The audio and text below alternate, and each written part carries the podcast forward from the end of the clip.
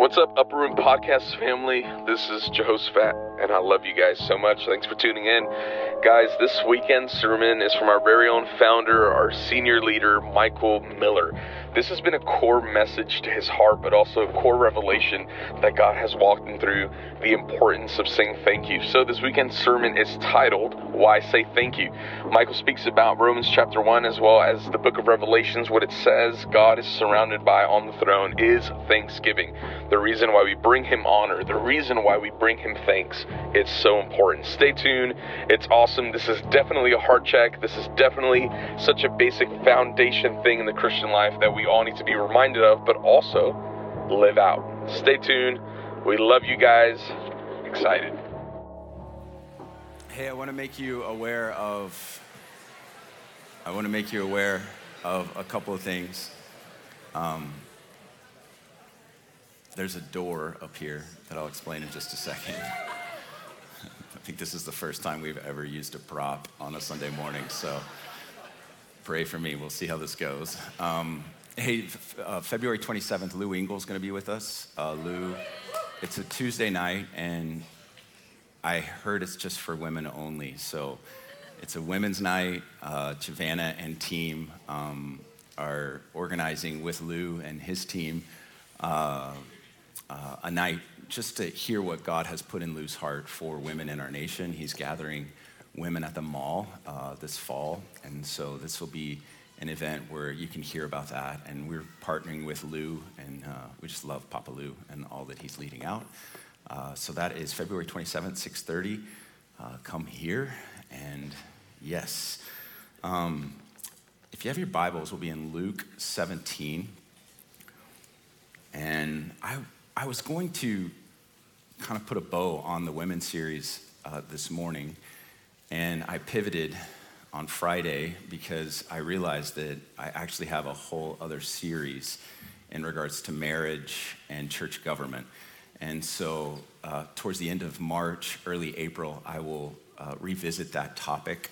It has been so encouraging just to hear the testimonies from women specifically um, that have really received identity from this teaching and series the last couple of weeks. So, uh, we're going to push pause on that. And t- today, I wanted to share a message that's been it's been in my heart. I didn't know what weekend I was going to share it, but it is this weekend, and it is a core value that we have here at the Upper Room. It is so foundational uh, for us as a house. Um, and this revelation, it, it seems so simple that you're going to want to check out. Meaning, I know this teaching, I know this revelation. Uh, but this is something we can't graduate from. You know, simple is not easy. It's hard to keep things simple. It's hard to keep life simple. Life is complicated. And so to keep things simple is the goal for the believer. Um, your life in Jesus needs to be simple, it needs to be pure, and it needs to be devoted to one man. And, uh, and so this, this revelation has really set uh, the environment, the culture of the upper room. And I want to I wanna present this to us. Uh, hopefully, the Lord will just breathe fresh life into it for you personally, and then for us collectively and corporately, uh, because it's something we do multiple times a day. It's something that we have established our culture upon. And we use this phrase, ministering to the Lord. Uh, we minister to the Lord morning, noon, and night. We have built a, a, a church that isn't first for people, it's first for the Lord. It's a resting place for Him and we tend to Him. We minister to Him. We do that through corporate prayer. Prayer is a means to a man. And we love to love on Him. We start tomorrow morning, 6 a.m. There's a set that's been going for a decade now.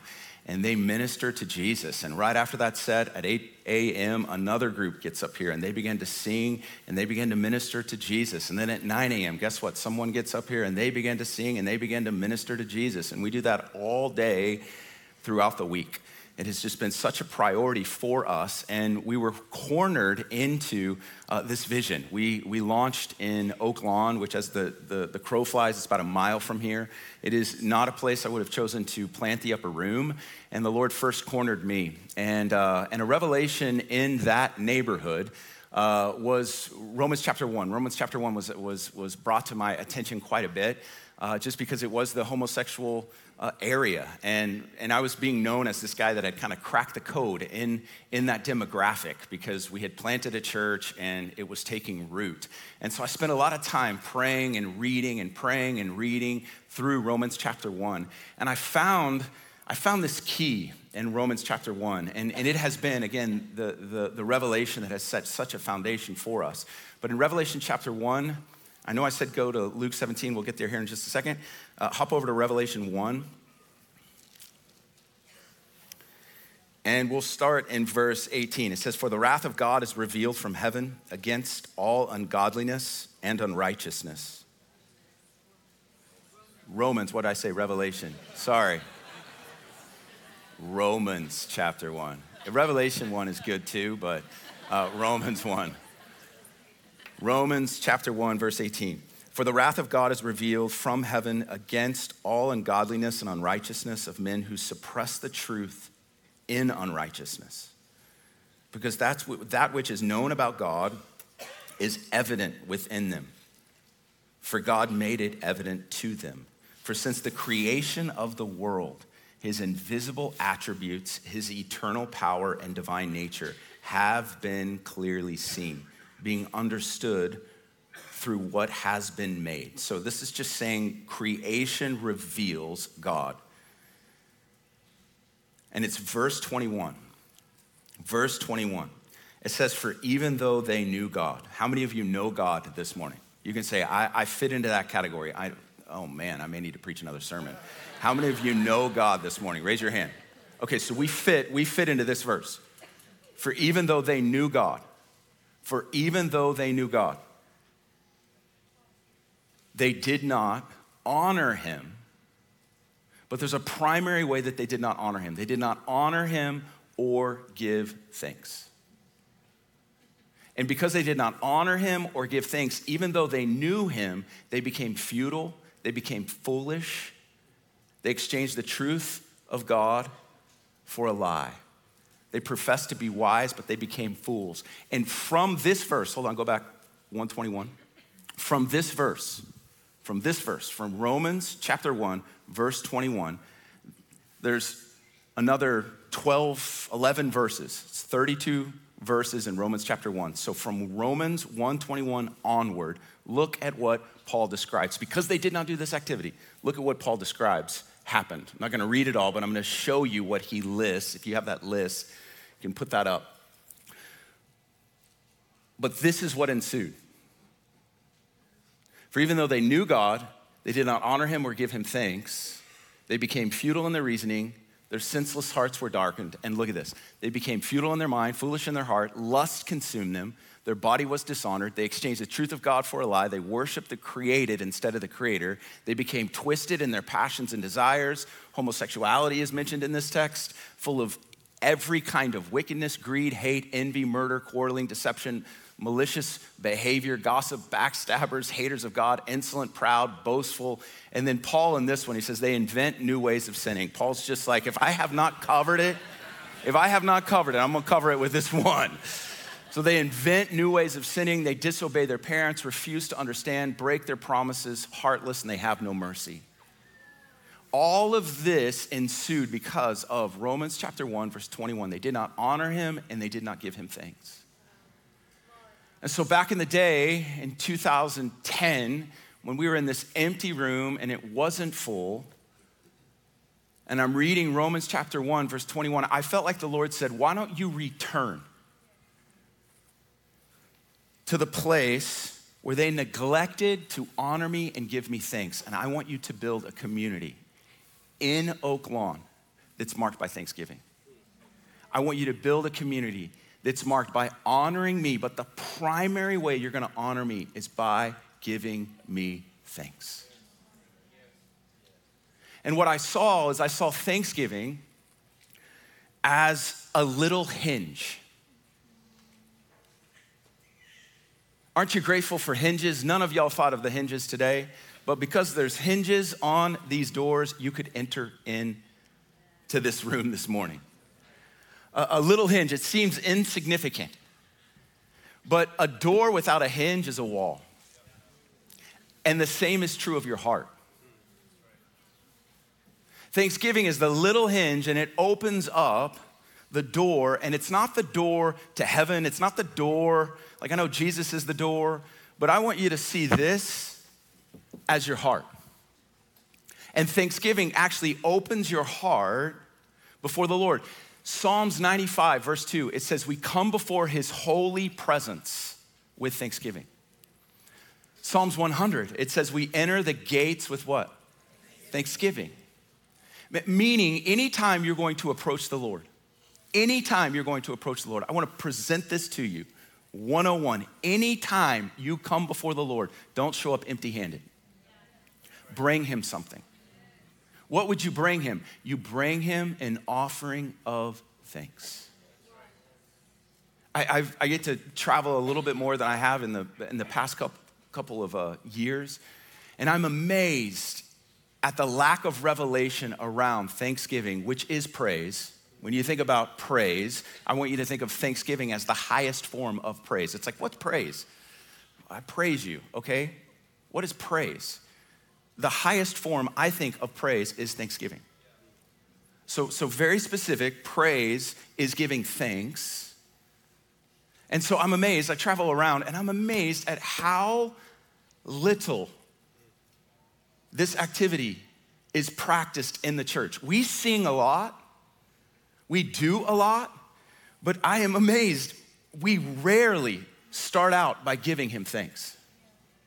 We'll start singing about ourselves, We'll start singing the latest song that I would say fits more into worship. But I believe the primary role of a worship leader is to put an offering of thanks into your heart to come rightly before Him. Thanksgiving, it's so critical for us to understand the power of what we've received from the Lord.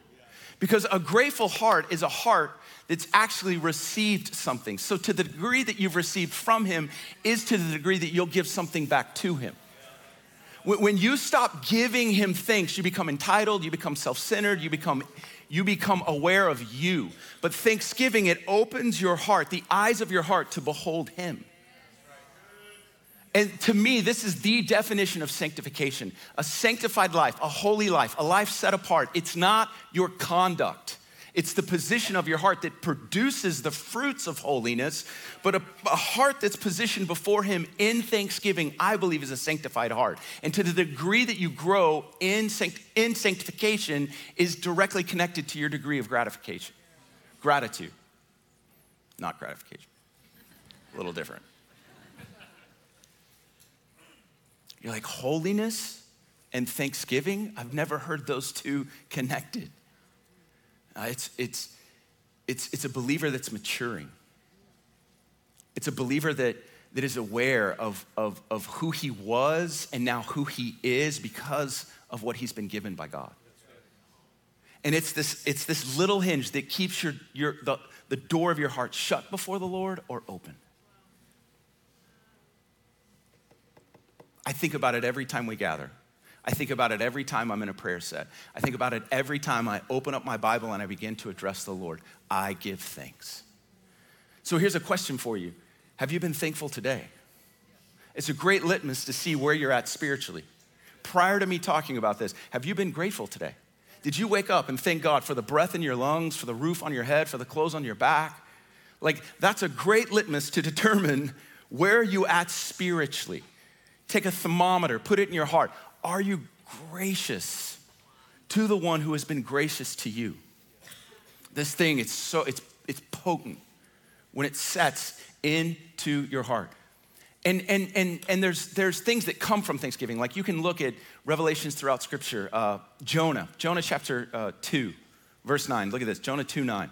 You know Jonah. Jonah ran from God on a boat. He's like, I'm the problem, throw me off. They threw him off. A whale swallows him up. How long was he in the well? Three days. I don't know what those three days were like. Had to have been a tough three days. But on the third day, do you know what Jonah did?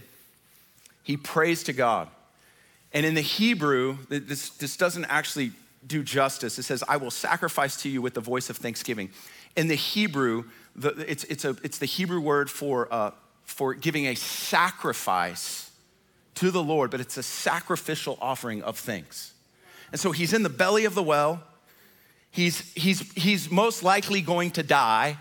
And at some point, he turns his heart to the Lord and he says, Lord, I'm gonna offer you thanks for who you are. I'm gonna offer you thanks in the belly of the well. And do you know what that does? Look, he vows salvation is from the Lord. Look at the next verse, verse 10. Then, everyone say, then? then. What happens? The Lord commanded the fish to vomit Jonah upon the dry land. Why did the fish vomit Jonah out of the dry land? Because there was a hinge. There was a hinge. I think one of the keys to our deliverance is thankfulness. Before the breakthrough, no. After the breakthrough, no. Before the breakthrough. Before it happens. There's something about this act that, that, that opens up our hearts to begin to see Him rightly. And as we see Him rightly, we can see ourselves rightly. So in Romans 1, the door was closed. Even though they knew God, they did not honor God and they did not give him thanks. And so, because the door was closed, a litany of sin has ensued upon the earth. Now, do you know what's amazing to me? They weren't honoring God or giving him thanks, but do you know where they do honor God and give him thanks? There's another chapter, it's one of my favorite chapters. It is in Revelation, not Romans. Revelation chapter 4. Look, look at, look at Revelation 4. This is a description I just, I just took from, if you have those, those uh, Revelation 4, it's the, the columns. Um, I took from Revelation 4, I'm not going to read all Revelation 4, but I want to show you the theme of Revelation 4. In Revelation 4, it talks about the throne. It says there's one seated on the throne. Here it is throne standing in heaven. This is all in Revelation 4 unto 5. So 1, 2, 3, 4, 5, 6, 7, 8, 9, 10, 11, 12, 13. 13 times the throne is mentioned. So, what is this chapter about? Is about the throne of God. This is about where God lives, it's where he dwells, it's what he's chosen to surround himself by. But guess what? I found in God's living room. I found hinges. You know what the four living creatures are doing? Look at Revelation chapter 4, verse 9. It says, Those four living creatures, and when the living creatures, what are they giving? They're giving glory and honor and what? Thanks. So, what they weren't doing in Romans chapter 1, they're doing in Revelation 4. Why? Because it's the right response to knowing Him. When you know Him, the response is honor through gratitude. This is what marks heaven. This is why we do it morning, noon, and night. This is why we, we, we can't we can't outgive him. And there's something about giving to the Lord. As you bring something to Him, do you not think you're going to receive something from Him? Oh, it's a trick. It's a trick. In the kingdom, sowing and reaping is a principle. It's been blown out of proportions, the prosperity gospel, but there's a principle there about sowing and reaping meaning if you if you throw seed out it will produce a harvest. The same with thanksgiving. As you begin to give him thanks and you give him something you are positioning yourself actually to receive something from him. And you know what it is? It's him. It's the spirit of revelation. There's a shift that goes from a grateful heart from a grateful community from a grateful place of praise that he's enthroned upon, all of a sudden he gives us more of himself. More revelation of who he is, more revelation of what he's like. He begins to, to breathe upon our hearts the reality of who he is in our lives. Yes, we know that. Yes, we know that. But when a heart is open and the Holy Spirit descends upon it, He may speak to you things that you thought you knew, but when He speaks it, it's as if you're hearing it the first time and you move from your head to your heart. You, you move from a place of, of, of posturing your life before him, submitted in thanksgiving, and he becomes, that's why he's enthroned upon his praise, he's enthroned upon things. This is why David built what he built. David was so confused. How do I host God? How do I take this box that's been neglected for 70 years? How do I put it at the center of my kingship? How do I put it at the center of Israel and Jerusalem? So, you know what he found? First Chronicles chapter 15, verse 1. After Uzzah died, his, his political campaign, first three months, was not good. Man dies based on his pursuit of bringing the box back. People were upset. The box always kills someone. So David goes to the Torah and he reads, no, the Levites are actually to carry the ark. And in First Chronicles chapter 15, verse 1, look at this. Abracadabra. First Chronicles 15, 1, David, David actually finds the Levites and he says, These guys are to minister to me now and forever. Here it is. So he built an ark for himself, prepared a place. Go to the next verse. And look, he says, No one is to carry the ark of God but the Levites, for the Lord chose them to carry the ark of the Lord and to minister to him forever. So, what does ministering to the Lord look like? First Chronicles 16, verse 7. First Chronicles 16, 7. It says he assigned Asaph, who was one of the chief Levites, and he was assigned just to give thanks. David King, look at this. He brings the ark in, he sets the ark down, he goes, Asaph, you're the chief of the Levites. I'm gonna pay you money to sit here and give thanks on behalf of Israel to the God of Israel. This was ministering to the Lord. This was the little hinge that opened up a big blessing for the nation of Israel. And they've been trying to get back to this place ever since. They're waiting on their Messiah that's gonna come in the lineage of David. But every time kings would implement Davidic worship, which wasn't offerings of bulls and goats, it was offerings of praise and thanksgiving. Through song, God descended, He responded, He came. And we live in an hour where gratitude, thankfulness, it is not marking a people. Cynicism is entitlement, my voice, my platform, my pain. And thanksgiving gets you over all of those things. It gets you over you.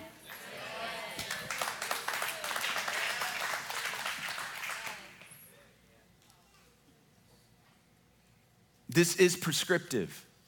It's prescriptive for us personally, but it's also prescriptive for us collectively. How do we host God? We give Him thanks. When do we give Him thanks? Continually. Paul would say in 1 Thessalonians, he would say, Do you know what the will of God is for your life? It's like, What's the will of God for my life? To give thanks in all circumstances.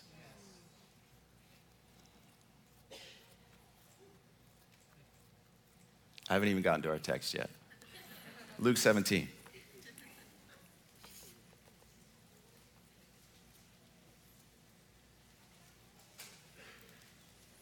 It's a great story. While Jesus was on his way to Jerusalem, he was passing between Samaria and Galilee. And as he entered a village, there was a leper colony, and there were 10 men with leprosy who stood at a distant a distance and met him. And they raised their voices, saying, Jesus, Master, have mercy on us. What is leprosy? Le- leprosy is a physical disease, it, it, it's slow, horrific death. Um, but spiritually, it's the condition of a heart.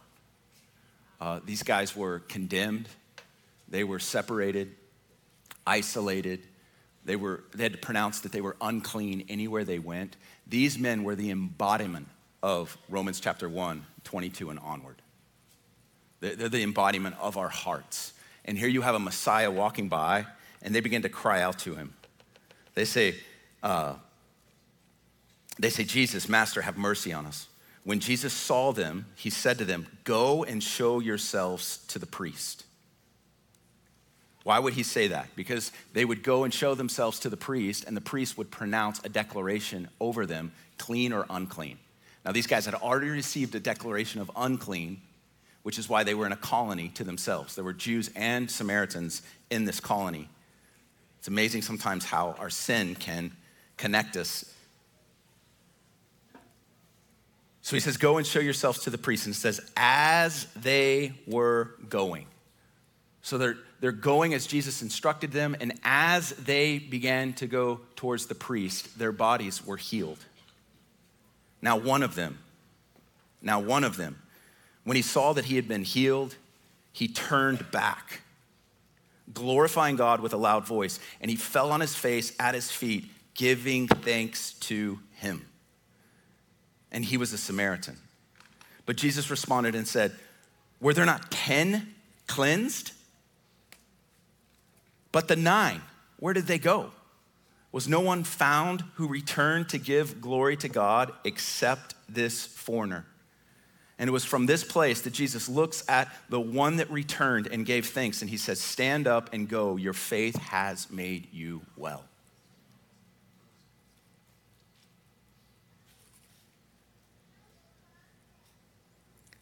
I'm assuming the other nine were Jews. We know that this one was a Samaritan, and he calls him a foreigner. But he says, Where are the other ones? Well, the other ones were being obedient to what you told them to do. What did you tell them to do? To go to the priest. Now, I, have to liken this that they knew as they were being healed, if they went to that priest, that priest would pronounce them clean and they would be restored to their life. There was a blessing that they received from the Lord, but they returned to the things of God, they didn't return to God. And I think sometimes we have a tendency, after receiving a blessing or hearing about what God has purchased to us, we actually connect people to the things of God, but not God Himself. And Thanksgiving is the pivot point that connects your heart personally to the Lord. I, I, ben Affleck just came out with a commercial. I don't know if you saw it. Ben, Matt Damon, and Tom Brady. The Dunkin' commercial is really funny.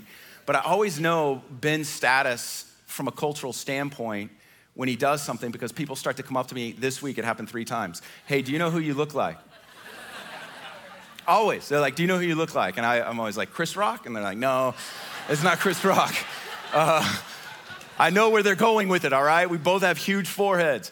And, and so, but I mean, it's happened since I was in my early 20s. People are like, You look just like Ben Affleck. It's, it just, it, it, it's like my brother from another mother. Uh, but here's what I'm amazed is, is I'm not Ben Affleck.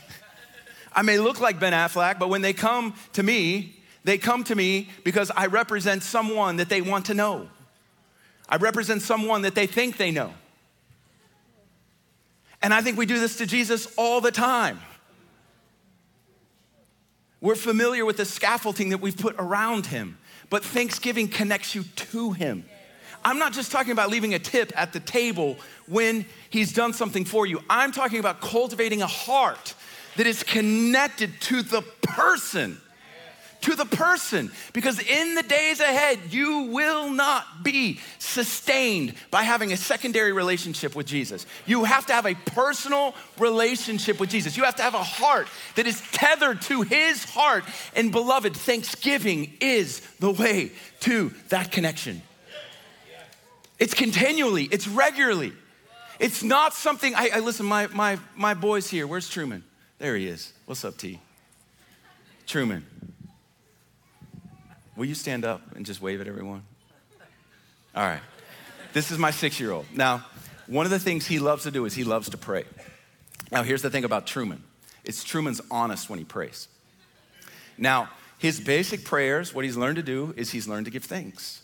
He's learned to give thanks. It's something we teach our kids to do from a little age, right? And I think somehow we think we, we mature out of that, that that's just for little kids. But here's what I love about when Truman prays you know where you're standing with him in regards to the family because he will he will literally open his eyes and he will look at every single person at the table and if you're not in right standing with him guess what he skips over you thank you for mom thank you for dad he, he, he misses two of his siblings, and it's like, oh, we need to talk about this. He'll thank God for everything he likes on his plate, but leave the things that he doesn't. And so here, here's the thing is that Thanksgiving is something that we learn. He's been doing that since he was he was he could talk. It's something we learn from from when we began speaking, but there's this maturation, there's this, there's this sanctified place of gratitude that tethers our hearts to his. Uh, these men, these 10 men, they're, they're outside the door, and Jesus, from the other side, he says, Go and show yourself to the priest. They receive the word and they go in faith, but one turns back. And that door opens up. and he humbles himself and he comes before the Lord and he gives thanks to the Lord. And the Lord calls this glorifying him. Where were the other nine that they would not turn back to glorify me? The, the glorification of God came when he pivoted and he submitted his heart, opened the door, and was connected to him, this foreigner. And I think some of us need to become unfamiliar with a God that we don't fully know. What I mean by that is, I think we've been way too familiar with the things of God without being connected to Him. Thanksgiving knocks that familiarity off. It's like, it's like, I don't know if you ever had a bike, but you got to kickstart that bike, you know? And you're like, oh man, I used to have a bike, it never worked. I would sit out there for like 30 minutes, like, and it just never started. But sometimes our heart is that way. It's just that way. It's crusty, it's, it's, it's, it's worn down. And what Thanksgiving does is it's that kickstart for our heart. And, and it can go from just a discipline and words to all of a sudden, when it sets in, you feel the engine of your heart. Oh, there he is. I've sat on this stage with teams and we have given thanks for an hour and 20 minutes at times. We don't move on. We don't move on. We don't move on. We don't move on. And then a spirit of wisdom and revelation falls on the team and we enter into worship. And we enter into a 40 minute, it could be 20 minute flow. Sometimes it happens in five minutes, sometimes it, it, it takes the entire two hours. But we're bringing something to the Lord to connect with Him intimately, to connect to His heart. Thanksgiving is the way to connect your heart to His. Oh, this is good.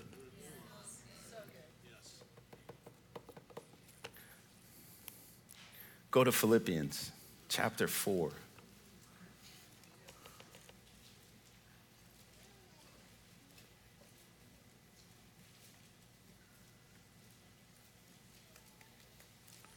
Verse 6.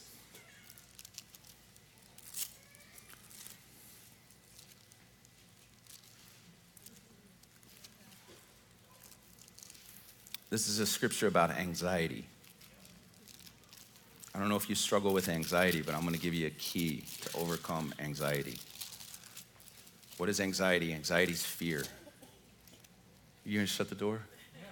Oh, you can't see me. Oh, I appreciate that.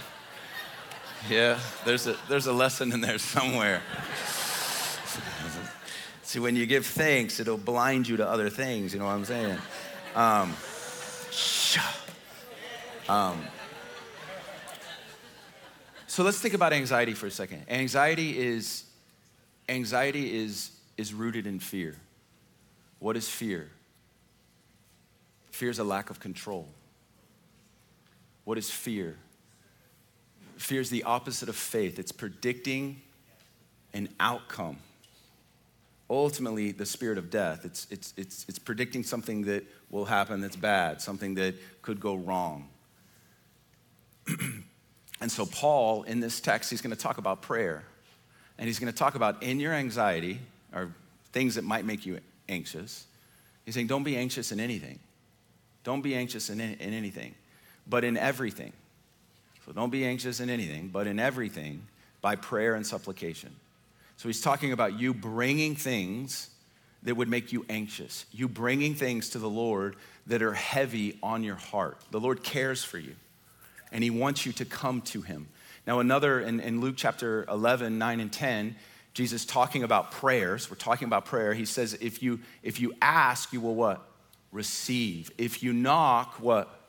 The doors. So you have, you have, you have, a, you have, you have a situation that's, it's just getting in your soul, the, the, the, the traffic internally. It's just, it's just running across, running across. It's a relationship, it's a need, it's a finance, whatever it is. Just running across, running across and it's starting to cause fear. It's starting to just take bandwidth. And, and Jesus says, listen, through prayer and supplication, you knock and you bring those things to me. So you come to the door. I got something going on, Lord. I'm going to bring it to you.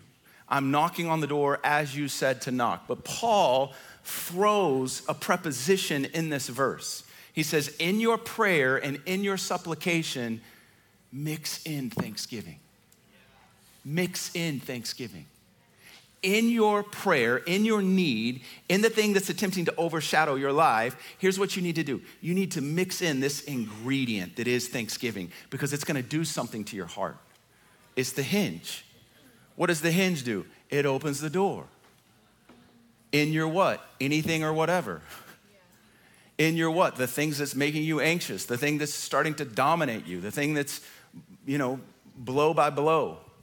You're bringing this, and with thanksgiving, this door opens up. And look what happens in the next verse as your requests are known to God, and the peace of God, and the peace of God, which surpasses all comprehension, will guard your hearts and your mind in Christ Jesus. So, in your anything, in your whatever, as you knock on the door, and with thanksgiving, the hinge opens up. Do you know what you receive from Him first and foremost? Is peace. Peace not, not an answer to that prayer, you receive peace. Why? Because he's the Prince of Peace, and he comes to you and he gives you what only you can receive from him. And you know what peace peace becomes? It, it becomes a wall. It becomes a guard. It becomes something that he encircles your mind and your heart with. It's like a watchman standing on your thoughts. It's a watchman standing on your emotions. It's a watchman standing in your will. Your soul is now surrounded by the peace of God that surpasses your reasoning, it surpasses your calculating. He gives you Himself so that you can be at rest in your whatever, in the thing that may not change, but you know the one that is unchanging is giving you something that changes everything, and it's the peace of God. Oh, this is. Do you know what the gates are in heaven? You know what the gates are in heaven? Revelation 21 21. The streets are made of what? Gold. That's pretty, that's pretty legit. The streets are gold, but you know what the gates are? They're pearls. I don't know how that's gonna work. Those some big pearls, right? I mean, it says the gates are pearls. Isaiah 60 tells us that it's the gates of praise. What are gates? Gates are entry points. What are gates? They're perimeter, they're perimeters that say, hey, you're moving from one region to another. You're moving from public land to private land. You're, you're, you're moving into someone else's domain. That's what gates represent. And so in heaven, the gates are made of pearls. Now, do you know how pearls are formed? Pressure, stress. What's my point? Is the gates, we enter the gates with thanksgiving, the gates of praise. Here's my point is in your stress, in the pressure points of life, in the things attempting to make you anxious, if you can give thanks in that rub, you're moving from one domain to another. You're moving from one realm to another. You have access. Heaven, heaven's password is Jesus, but if there was like a, a secondary password into heaven, it would be thank you. What's the code to get into heaven? Thank you.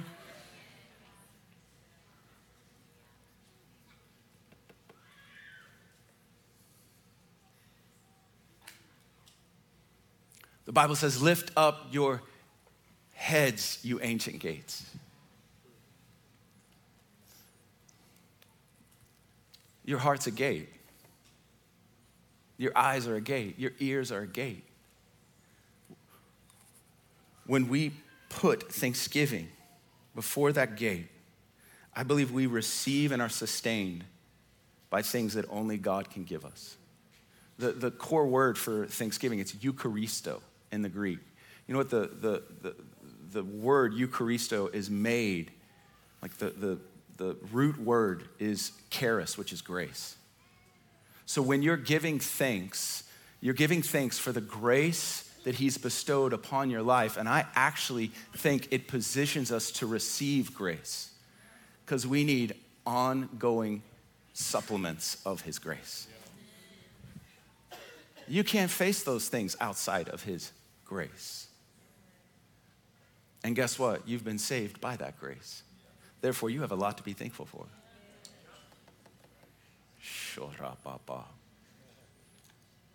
Even the night when Jesus was betrayed, he, he sets a table in the presence of his enemies. And, you know, I wish I had communion on the other side of this door. Just imagine there's communion on the other side of this door. But he says, In the presence of your enemies, I will what? Prepare a table for you. But in, in more liturgical communities like the, the Catholic Church or the Anglican Church, they call it taking the Eucharist. They call it taking the Eucharist. The Lord's Supper is taking the Eucharist. What does that mean? It's the table of thanksgiving. It's the table of offering thanks for what he has provided. So to get, I mean, you can you can drive through, you can drive through, make your order. You know, I think sometimes we can do that because it becomes very uh, religion rests upon, you know, form, but sometimes it lacks substance. And so I think sometimes communion, we take it every week, and it can become kind of a religious box that we take, okay, thank you for the blood, thank you for the body. But here's what I know is that, is that when you posture your heart before those elements in true thanksgiving for what's on that table, it opens up the door. And on the other side is Jesus actually waiting for you to feed you his body and to give you the cup of his blood. This is, this is what we need. I, there's something so powerful about Thanksgiving and its ability to, to position us to receive from the Lord exactly what we need. I believe the devil hates grateful hearts. I, I believe demonic principalities and demonic assignments flee from a grateful heart. Even, even Paul would tell people, hey, if, if you're about to eat food that's been offered to idols, meaning it's, it's, been, it's been cursed, and your neighbor offers it to you, if you give thanks, it'll break that curse off. Receive it with thanksgiving. What is that? I don't know. It's the power of thanksgiving, it disarms hell. Ingratitude marks hell. Every good and perfect gift comes from your Father, heavenly lights. We give thanks. We give thanks. We give thanks. This, this is the core of our DNA as a body. If people get up here and they start singing about themselves right out of the gates, they're going to get a, a letter from Michael. Paul, Paul would write letters. Occasionally, Michael will write an email. We did not start out giving the Lord an offering. That is what we do. Why? Because we're leading his body to him. Why? Because we want to get your eyes off yourself. Why? Because some of you drug your kids here, you waited in line, you're happy to be sitting, and you're aware of all of those things that have surrounded you. But as soon as a song hits that says, we did it last night, praise the Lord, oh my soul. It was awesome pray. And it went from like, and then people were like, and it was a Saturday night, which Saturday night's getting lively, but but before we knew it, it was like, oh, we pray. I mean, it, it just, the atmosphere shifted because people were actually believing in what they were saying and the Lord was responding. And a freedom hit the room. It's really a connection to the lordship of the Spirit. The Holy Spirit is attracted to a grateful heart. And then when He's enthroned or the Spirit of the Lord is present, guess what? There's freedom. I'll go to Acts 16 because I have some time.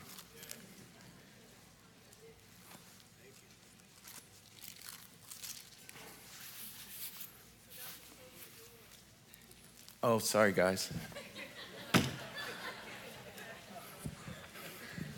Look at this. This, this, this revelation is, it hits.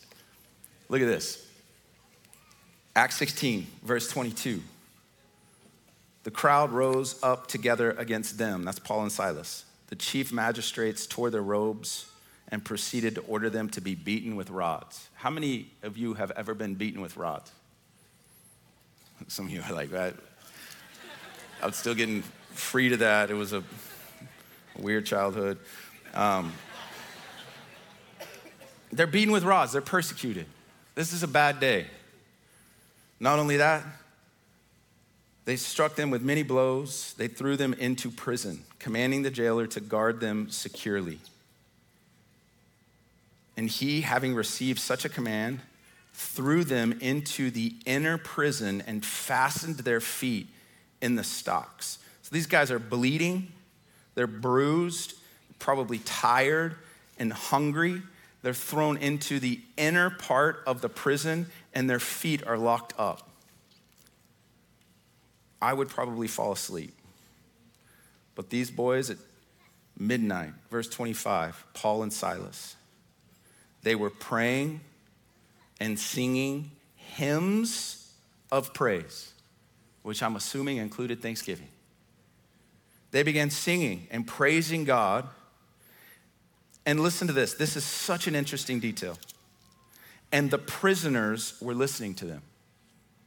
So, can you imagine if you're one of the prisoners, you've been in there months, maybe years, and these two newbies show up, and it's time to sleep.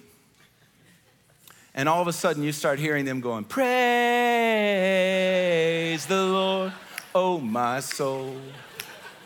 I bet they were snapping, maybe a little clapping. Praise the Lord, oh my soul. So, so they're asleep. And they're like, What is that? Praise who? Shut up. Why are you guys singing? It's the middle of the night. Maybe they all of a sudden went into, There is power in the name of Jesus. There is power in the name of Jesus to break every to break every to break to break every what? You're listening to that. Every what? They start realizing what?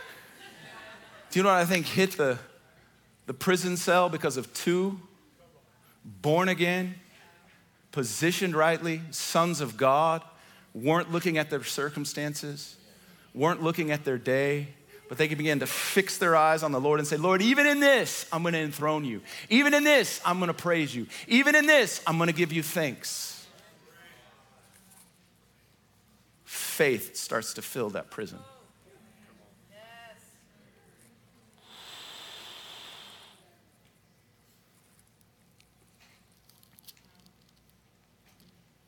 Verse 26, and suddenly.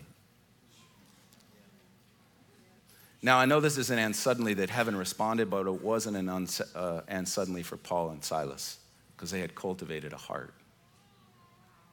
They had cultivated a heart posture before the Lord. And in this act, and suddenly, there came a great earthquake, so that the foundations of the prison house were shaken. Oh, see this spiritually. What happens when we praise? prison foundation shake. And immediately, all the doors, not just Paul and Silas's doors, all the doors were opened and everyone's chains were unfastened. Everyone's chains were unfastened. Unfastened. Why? Because two men began enthroning the Lord through thanksgiving. A spiritual door opened and physical prisons, those in jail, those in bondage, found freedom. I think this is the power of a worshiping community. I think this is the power of people that come into an atmosphere confused about God, unaware of who He is, although they may know Him to an extent, but they've never seen people honor Him and give Him thanks. But when they do, things start shaking. Through what? Praise. Through what? Thanksgiving. Through what? The Lord being enthroned upon those hearts. Whew. They all got freed. They all got free. See, it, it, once this starts happening, it just, it's continually, without ceasing. thing's just gonna keep opening and keep opening, keep opening, keep opening, keep opening. It's the little hinge that opens up a big door. It's a little revelation that has significant impact upon you. And I know a lot of worship leaders, they listen to our, our podcasts and people across the body of Christ. And I just believe God is looking for communities that will bring their five loaves and two fishes and just give thanks for what they have. They'll just give thanks. Lord, thank you. Thank you for my five loaves. Thank you for my two fishes. Thank you, Lord, that you see what I have and you have the ability to multiply it and feed the masses. I love that account in John chapter 6. It says in verse, verse 11, it says that, that, that you know, he took what, what they had and he broke it and he gave thanks to the Lord. But it's verse 23, John 6, 23. Watch this. This is, I've shared this before, but it, it hits every time. This is the next day after Jesus walked on the water. It was a full day for him, multiplying bread, walking on water. So these boats that were where the, the breaking of the fish and bread were, these boats come to find him. But look at how heaven records the day before. Heaven records it. There came other small boats from Tiberias near to the place where they ate the bread after the Lord multiplied it. After the Lord supernaturally fed the masses. That's not what it says because the miracle from heaven's standpoint wasn't the multiplication of provision. The miracle from heaven's standpoint is in the midst of lack, there was a grateful heart. This is in the yearbook of heaven. That's the day and how it was captured. That was the day Jesus was grateful. No, no, no, that was the day all those people got fed. No, no, no, no. From our perspective, it was the day where someone brought what they had and used that little hinge to open up the door, and God flooded a field with provision. I don't know about you, but I've been finding myself in this place for our new building. We still need four million bucks. And I'm like, Lord, I give you thanks We've given you our five loaves, we've given you our two fishes. We are in step with your will. When I look back, I can't change anything and I wouldn't. But you've set us up for this miracle, and I give you thanks that you're going to multiply provision and get us into this building. Some of you have wayward sons and daughters, and you've been contending for the Lord, and a lot of your prayers are from your soul. It's just you, you've, you've been under condemnation, you've been under shame, You've blamed yourself, you're blaming them, but I feel like the Lord wants to break all that off by you just giving thanks that He's the God that goes after the one, He leaves the 99. And I feel like through Thanksgiving, some of you are gonna wage war over kids that have been wayward. Some of you that are single and you're lonely, you're gonna start giving thanks that even though you feel alone, He's gonna give you comfort and He sees your heart's desire, and you can thank Him in advance before Mr. Right shows up. Some single dude's like, yeah. I heard that. The Lord saw that.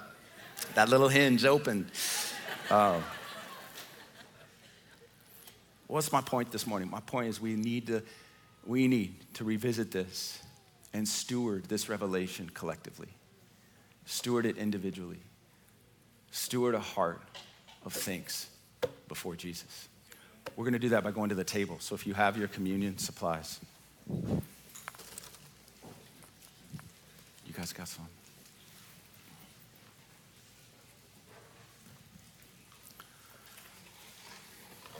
Praise the Lord, oh my soul. It's a good song. Praise the Lord, oh my soul. Some of you already took this and you can take it again. Paul says, For as often as you eat this bread, how often can you take it? As often as you want. You can double dip. So I want you to close your eyes just for a second. What is surrounding you today? What is causing you anxiety? What is causing you fear? What is causing you?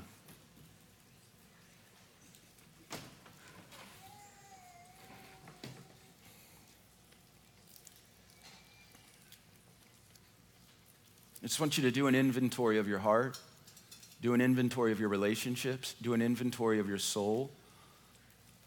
What emotions are present? And you're going to sub- submit your soul right now. You're going to submit your mind, your will, and your emotions to the table of the Lord. I don't think it's wrong to be honest with the Lord from the get go, but you need, then to pivot into the place, place of thanksgiving. And just use that password that we talked about and tell the Lord, thank you. Tell him, thank you. Um, I just want to, I want to declare one word over you. Thank you for your faithfulness. I want you to, I want you to truly thank him for his faithfulness. You're like, it doesn't seem like he's been faithful. You're breathing.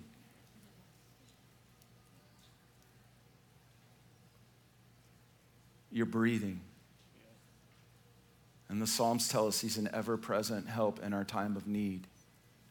And he sees you, and he sees your efforts to come to Upper Room today. He sees, he saw you singing those songs earlier. He sees you, and his ear is bent to you. His ear, his heart is, is near you. As you draw near to him, he draws near to you. But here's what you're going to say you're going to say, Thank you, Jesus, for your faithfulness. Thank you that I will see and taste the goodness of the Lord in the land of the living. Because you have, you have proven your love for me. You have proven your love for me. And it's represented by what we're holding your broken body and your shed blood. And so we say, Thank you, Jesus. And I want you to bring that anxious thing. Thank you, Lord, that you see this relationship, this need. Thank you, Jesus. Just itemize it. Thank you, Jesus.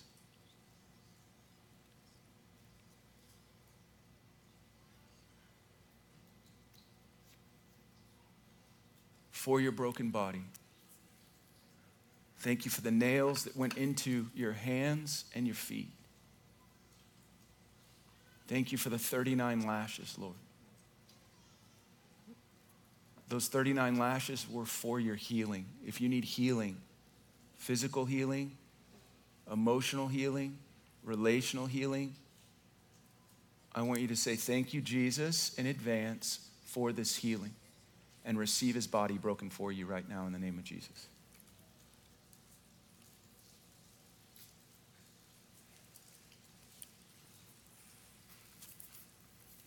The bread tastes better when the door's open.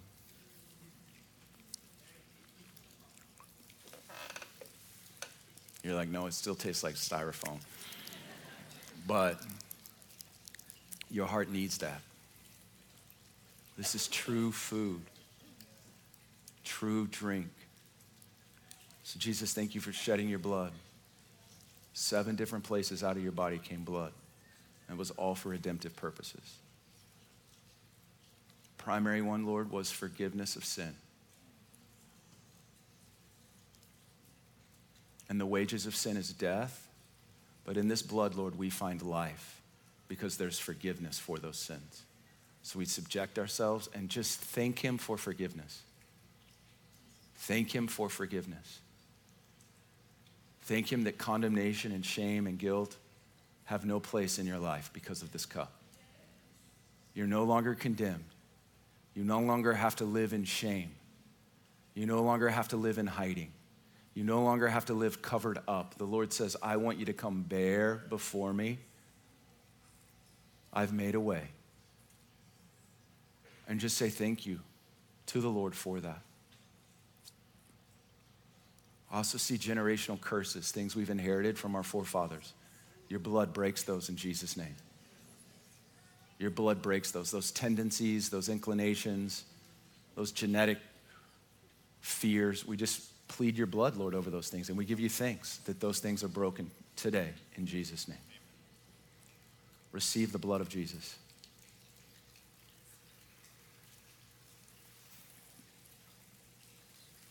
Feel like there's someone in the room and you're not certain if you're born again.